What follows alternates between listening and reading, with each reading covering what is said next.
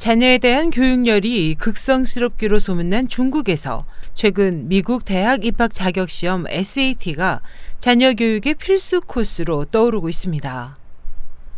28일 중국 관영 환구시보는 미국 포린 폴리시를 인용해 2014년 말 현재 미국 전역에서 2005년보다 20배가량 늘어난 14만 3,571명의 중국 학생이 미국 대학에 학사 학위를 받았다고 전했습니다. 신문은 미국의 중국인 유학생들이 갈수록 늘어나고 있다. 이들의 연령은 갈수록 어려지지만 영어를 유창하게 한다면서 이들은 대부분 부유층 출신이라고 밝혔고 2014년 중국 고교생 중 5만 5천 명이 SAT 시험에 응시했다면서 중국 청소년들의 세계 진출 규모가 계속 커지고 있다고 분석했습니다.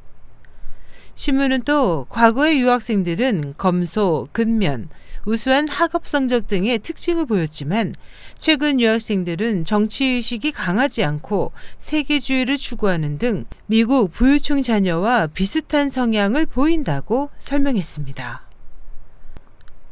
SH 희망성 국제방송 임선이었습니다.